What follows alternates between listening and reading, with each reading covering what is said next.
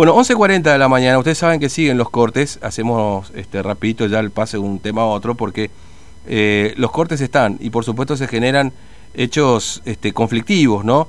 Esta mañana ocurrió una situación en la que aparentemente una persona se enfrentó con un grupo que está ahí cortando la rotonda de la Virgen. Vamos a conversar con Fabio, que fue testigo de lo que ocurrió en la zona de la Virgen. Fabio, buen día, ¿cómo te va? Fernando te saluda. Buenos días, ¿cómo le va? Bien, nosotros muy bien, gracias por atendernos. Bueno, cuéntenos, ¿qué vio? ¿Qué pudo ver ahí de hubo un enfrentamiento entre una persona y un grupo de los que están cortando ahí la zona de la Virgen, la ruta en la zona de la Virgen? Sí, sí, en realidad había dos cortes, uno en la boca del puente y el otro en la rotondita de la Virgen. Sí.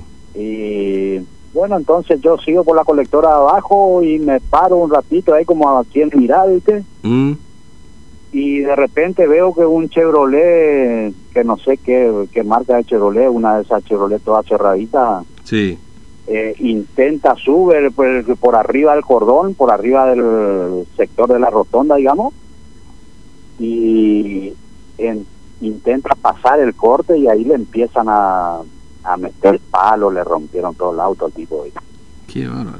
Entonces el tipo como que da una vuelta en U, así para el vehículo y de ahí se baja, ¿viste? Se baja primero sin nada, después vuelve al auto y saca un maletín, que de ahí saca un arma que gracias a Dios no alcanzó a disparar a nadie, ¿viste? Porque claro, esto llegó la policía, ¿viste? Claro. Ahora, ¿usted pudo ver que sacó el arma? Digamos que no sé si sacó hacia el aire, digamos. Incluso decía que ojalá que no haya disparado, ¿viste? Claro. Porque mucha gente había visto. Y la gente estaba atrás del tipo para fajarlo, digamos, ¿no? Como se dice en la jerga, ¿no? Sí. Cuando se baja el tipo con el maletín que saca el arma, el que le había reventado el auto, ya la disparaba hacia el puente, ¿viste? Y ¿qué había? ¿Hombres fueron los que le golpearon el auto primero, digamos? Primero, hombre y mujeres. Claro. Primero un gordito, un morocho, y después ya se prendieron todo, y le rompieron toda la luneta atrás, al costado, todo. Claro, pero el hombre les tira el auto encima, como se dice, ¿no? Es decir, intentó pasar el corte, claro, ¿o no? El tipo quiere pasar el corte por arriba del cordón, los tipos, o sea, los que estaban cortando en la parte calle. Del asfalto, claro. Y él intenta cruzar por el espacio verde. Claro, sí. Sí, y ahí es donde le empiezan a amedrentar.